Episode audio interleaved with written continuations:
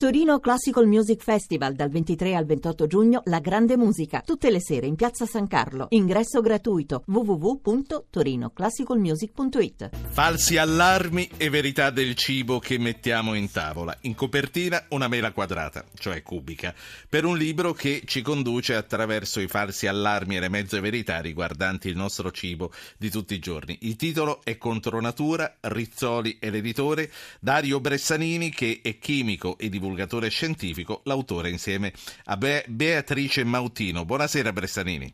Buonasera, buonasera. Vade retro, glutine è il titolo del primo capitolo e da qui si capisce che è tutto un programma. Sì, eh, abbiamo scelto di partire con eh, un, un, tema diciamo anche d'attualità perché eh, adesso sembra quasi che eh, ci, ci, sia un'esplosione di, eh, oltre che della celiachia che è una malattia ben, ben, ben, ben, studiata e che ha delle componenti genetiche, anche di quelle generiche intolleranze o sensibilità eh, di cui appunto molte persone sembrano, sembrano diciamo, ehm, essere affette. E quindi siamo, siamo partiti da lì perché diciamo, il, il, collegamento con il titolo è che molte persone pensano che eh, consumare frumento, o specialmente i cosiddetti frumenti moderni, cioè quelli che sono stati sviluppati di recente, sia in qualche modo contro natura, che noi non siamo in qualche modo adattati. E abbiamo fatto così una piccola inchiesta per andare a vedere se effettivamente è così e abbiamo scoperto che questa eh, presunta intolleranza al glutine, da non confondere, ripeto, con la celiachia, in realtà nella stragrande maggioranza dei casi, quando si sottopone delle persone che pensano di essere sensibili al glutine, in realtà eh, se sottoposte a una prova in cieco, cioè le persone non sanno che cosa stanno assumendo, questa, questa sensibilità eh, non, non, esiste. E allora perché? Eh, quindi stai dicendo che c'è un po' anche di fobia in tutto questo o di moda? Ma in parte c'è una moda eh, perché eh, chiaramente ci sono per esempio le star, Gwyneth Paltrow eh, e altri che, che declamano le loro, le loro, diete senza glutine o senza questo, senza quest'altro, senza prove scientifiche. Eh, in realtà io penso personalmente che la, diciamo, le persone comuni non lo facciano tanto per moda, però diciamo, scaricano sul cibo eh, tutta una serie di problematiche che loro indubbiamente hanno, cioè certe persone stanno veramente male magari quando mangiano qualche cosa, solo che eh, è, è, molto più facile dare la colpa a una singola componente che di volta in volta può essere, non lo so, il, il, il lattosio, i lieviti, eh, il glutine o altre cose, eh, che non invece andare a capire. Diciamo... Sì, ma, ma, non sarà alla fine che il cibo, come signora mia, non è più quello di una volta? No, ecco, una cosa che noi siamo andati a vedere nel, mm, parlando di frumento è proprio eh, le, le, pubblicazioni scientifiche che dimostrano che in realtà il frumento è proprio come quello di una volta, cioè no, non c'è stata una variazione della quantità di glutine. Non è modificato geneticamente il frumento di oggi? Allora, il, il frumento, diciamo, tutto quello che noi mangiamo è modificato geneticamente e infatti tutto il libro eh, ruota attorno, attorno a, questa, a, questa, spiegazione del fatto che noi classifichiamo, per esempio, gli OGM, cioè il frumento non è OGM, ma li classifichiamo in base alla tecnica che è stata utilizzata. Noi da, da, da tantissimo tempo utilizziamo delle tecniche per migliorare eh, qualsiasi cosa, non solo, non solo il frumento. Quindi da un certo punto di vista tutto quello che mangiamo, compreso il frumento, è stato geneticamente modificato, se vogliamo.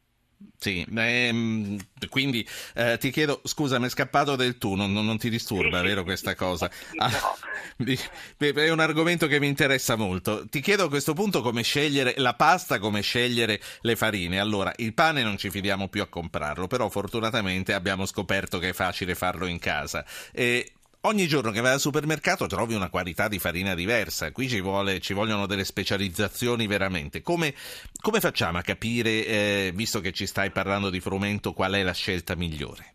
Allora dipende da quello che si deve fare, perché eh, il, frumento, il, frumento, non è tutto uguale, ci sono dei frumenti che contengono una buona quantità di glutine e sono quelli che servono eh, per esempio per, eh, per, fare la pizza o per fare il pane o per fare dolci a lunga lievitazione, per esempio il, eh, so, il panettone. Ah, e quindi serviranno delle farine che hanno una buona quantità di glutine. Volte, mm, purtroppo non lo segna nessuno il glutine eh, contenuto nelle farine diciamo, di uso. Eh beh, visto la paura che fa. Ecco, esatto, però possiamo guardare le, la quantità di proteine, quindi più proteine sono presenti, quello è segnato sull'etichetta, eh, più vuol dire che eh, contiene glutine e non è possibile fare alcune cose come appunto la pasta, il, il, pane o la pizza o il panettone se abbiamo delle farine invece povere di glutine, sì. che invece vanno bene se noi vogliamo fare dei biscotti o delle torte, ecco, cioè la farina, farina 00, la farina 0, quindi le farine diciamo, si distinguono ulteriormente a seconda della quantità di glutine e bisogna andare a guardare... Quindi, quando quando si dice che una farina è forte è perché ha più glutine di una farina meno forte. Eh, c'è, c'è, un ascoltatore, Giacomo da Ferrara, poi ti voglio chiedere dell'olio di palma perché è di questo che sì. si sta parlando in questo periodo. Sì, sì, Giacomo Ferrara, buonasera. buonasera, buonasera, eh, grazie per avermi chiamato. Volevo chiedere innanzitutto se potevate ripetere il eh, titolo del... del Contro libro. Natura, Rizzoli editore, Bressanini, Dario e Beatrice Mautino, i due autori. Noi stiamo parlando con Dario. Vada Giacomo.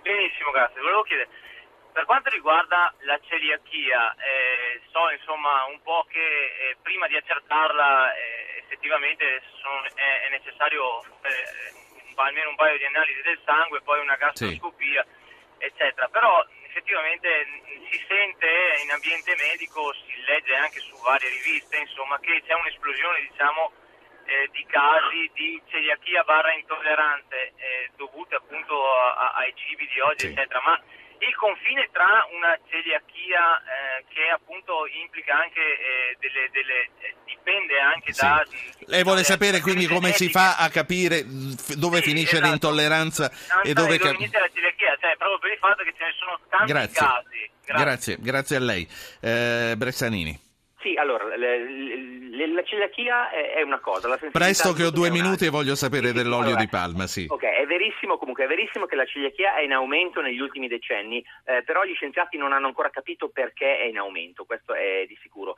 Eh, per quel che riguarda la sensibilità al glutine o le cosiddette intolleranze, eh, in realtà è, gli esperimenti che citavo prima dimostrano che il 95% delle persone che pensano di essere intolleranti in sono. realtà non lo sono. Non lo sono.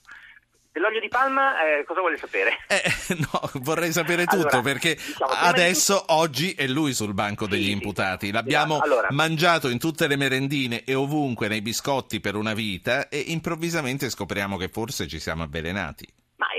Realtà non è così, nel senso che eh, si tratta sempre di confrontare, di con che cosa andiamo a confrontare. Allora, l'olio di palma oh, si chiama olio, però è solido, è un grasso saturo solido. E quindi come la margarina e come lo strutto sì, e come esatto, il burro. È, sì. è, diciamo, le persone pensano che sia un sostituto dell'olio d'oliva, per esempio, che indubbiamente è più salutare l'olio d'oliva perché è, contiene dei grassi monoinsaturi e così.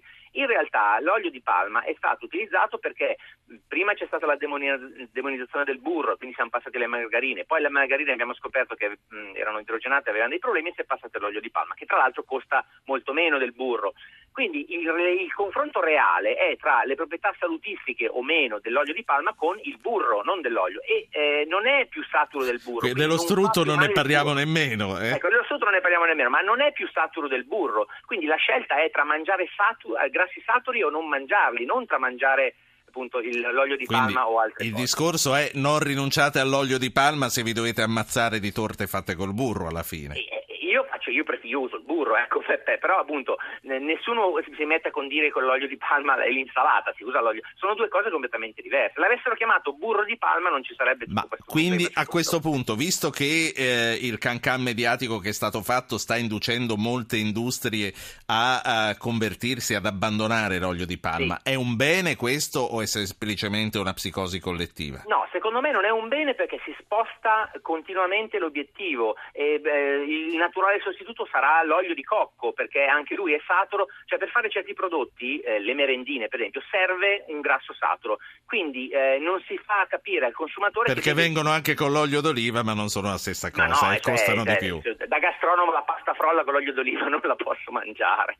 Allora, grazie, grazie a Dario Bressanini che eh, con la collega Beatrice Mautino ha scritto contro natura di Rizzoli